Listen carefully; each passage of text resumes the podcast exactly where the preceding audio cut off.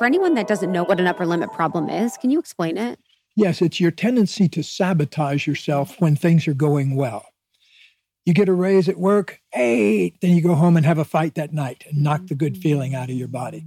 Or the other way around, you have a wonderful time over the weekend with your family or your partner, and then you come into work on Monday and get into a big mm-hmm. blow up there. So it's the inability to let yourself feel good for any length of time, the inability to let yourself have a good flow of connection in the relationship mm-hmm. without blowing it up. So that's the upper limit problem. Mm-hmm. I noticed too when the upper limit problem, I sort of saw it before I had the contextualization of thinking of it as an upper limit problem as like a vibrational thing. I was like, oh, my vibration is raised and there's like a incongruency between the vibrations. And so we're trying to figure out which vibration is going to win.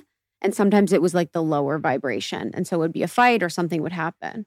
That's a really good way to put it, I think. That yeah. it, it is a vibrational thing yeah. because long before language came along, yeah. human beings were communicating with each other vibrationally. And I read a lot of anthropology. I enjoy anthropology studies. And there's a tribe of people in the desert in South Africa, a tribe of Bushmen, that are so sensitive to the movement of game animals that they can feel the movement of buffalo, for example. They can feel the movement nine miles away.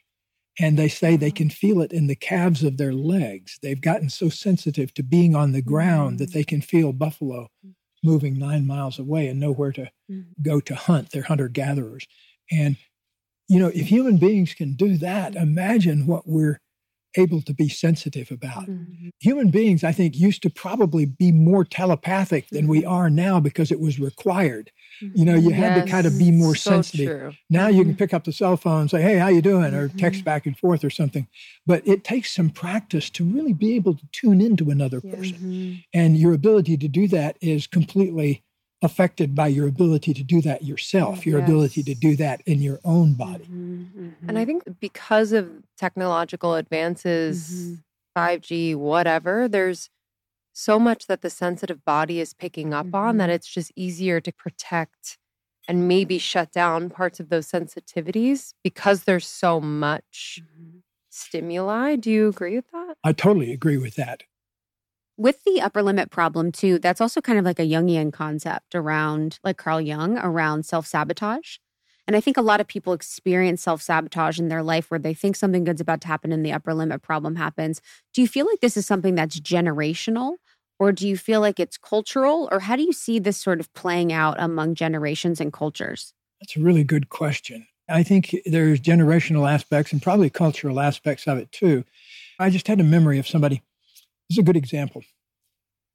I had a, working with a woman who incredibly smart, incredibly articulate, but she just had a big fear of speaking in public.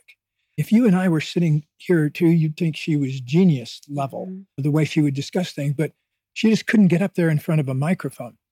So we worked out a deal where she went to Toastmasters, mm-hmm. which is, you know, how that works, where you get up and give a little speech every time.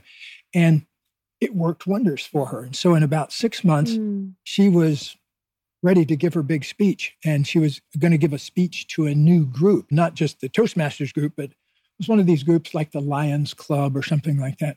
The morning of the speech, she got a real sore throat wow. and laryngitis and couldn't talk. Fortunately, she had a good coach standing by who convinced her to regard that as an upper limit problem. Wow. And why would you be dialing up a sore throat of all days today? As soon as she got out of the drama of the sore throat and thinking it had to do with her throat, she realized, oh my God, oh. somehow my unconscious just dialed that up. 30 minutes later, where was the laryngitis? You couldn't tell. It was gone. And so coming out from that old place of fear. Every upper limit problem is run out of fear. Mm-hmm. And once you get down in there and say, okay, what am I really afraid of? Mm-hmm. Oh, I'm afraid of letting my full magnificence shine in the mm-hmm. world. Because when I did that when I was a kid, it didn't work very well. Mm-hmm. I got slapped down for it. But that's one of the big fears is the fear of outshining other people. I'm afraid to really shine for fear that I'll take the shine away from other people. That fear I mentioned earlier is so endemic. People have that fear that there's something fundamentally wrong with them. It gets into what I think a lot of people call imposter syndrome, where they're they don't feel like they're the right person. They don't feel like they're who they are. I actually had a guy. We used to have a place over in the beach in Carpinteria before we moved over here to Ojai 21 years ago. And one of my neighbors up the beach was a famous musician. And we struck up a conversation over the years. And he called me one day. He was in the middle of an anxiety attack. And could he come over and could I help him through it? It turned out that he was going to get his handprint in the Walk of Fame the next day in Hollywood. And why would that trigger an anxiety attack? Just think about it for a second. Mm. If you were going to get your handprints tomorrow in the Hollywood Walk of Fame and you had a big wave of anxiety that was making you say, I don't think I'm going to go down, they can do it without me, which was crazy, yeah. you know, because of all the press and everything like that that gathers around. Plus, the guy's celebrating. He's had hits in four or five different decades. Mm-hmm. So why not let yourself be celebrated?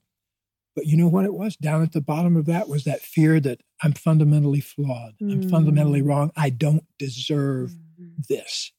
And I want all your listeners and everybody in the world to know that whether you deserve something or not is totally irrelevant. Get that thought out of your head because mm-hmm. by asking yourself constantly, do I deserve the good things in the world? Do I deserve love? Do I deserve wealth? That kind of thing. You keep yourself trapped in that cycle of fear. And there's only one way out of it, and that's to ah, acknowledge mm. it and then move beyond it. And that's a tricky thing to do. Sometimes it takes a long time to get to the place where you have that first big, ah, okay, I'm scared and I'm going to do it anyway. Yes. Yeah. And it's those moments that I've felt in my own life have been just the most expansive moments where I can now hold a little bit more mm-hmm. of the good, of that good feeling. Because there is a little bit of that programming I had to work with where not necessarily that I truly on a soul level believed that I couldn't feel good all the time, but I didn't see it growing up. I saw kind of the struggle, the sacrifice, the got to go through pain and the hardship in order to get to where you want to go. Mm-hmm. So I never thought it was possible, but I knew that that wasn't like my deep truth. But I think over time, the ability to hold it was something that was so interesting for me. And I also had to work on a physical level to hold it. Mm.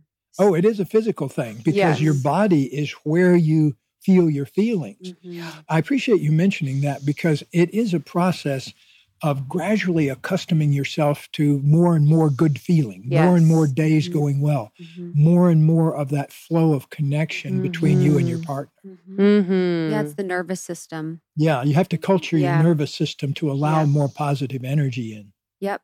Yeah, it's really important for attunement in relationships and being attuned. And even you, with the example of you on the stairs, you know, having the experience where you're criticizing Katie, but then having the feeling in your belly of fear. Yeah being able to pull up out of the head and into the somatic part of the body is so important. Yeah, I don't think you can really get there unless you find a way of working with your body mm-hmm. through meditation or through breath work or whatever your path is, it needs to involve things that make you more sensitive to what's going on inside yourself. Mm-hmm. The answers are all there. There's no yeah. mystery. Mm-hmm. It's just that you need to take a moment to tune in and say, okay, what am I honestly afraid of? And mm-hmm. the answers are not hard to get. Thank you so much for tuning in to Morning Microdose by Almost 30. We hope you enjoyed waking up. As always, we encourage you to take what resonates and leave the rest. If you enjoyed this trip, tune into the full episode on the Almost 30 podcast. All episode information can be found in the show notes. Make sure to subscribe, and if this becomes a part of your morning routine, be sure to share it with a friend. We have new inspiring doses Monday through Friday.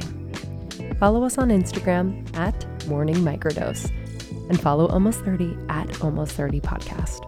Thanks for listening. We'll see you in the Vortex.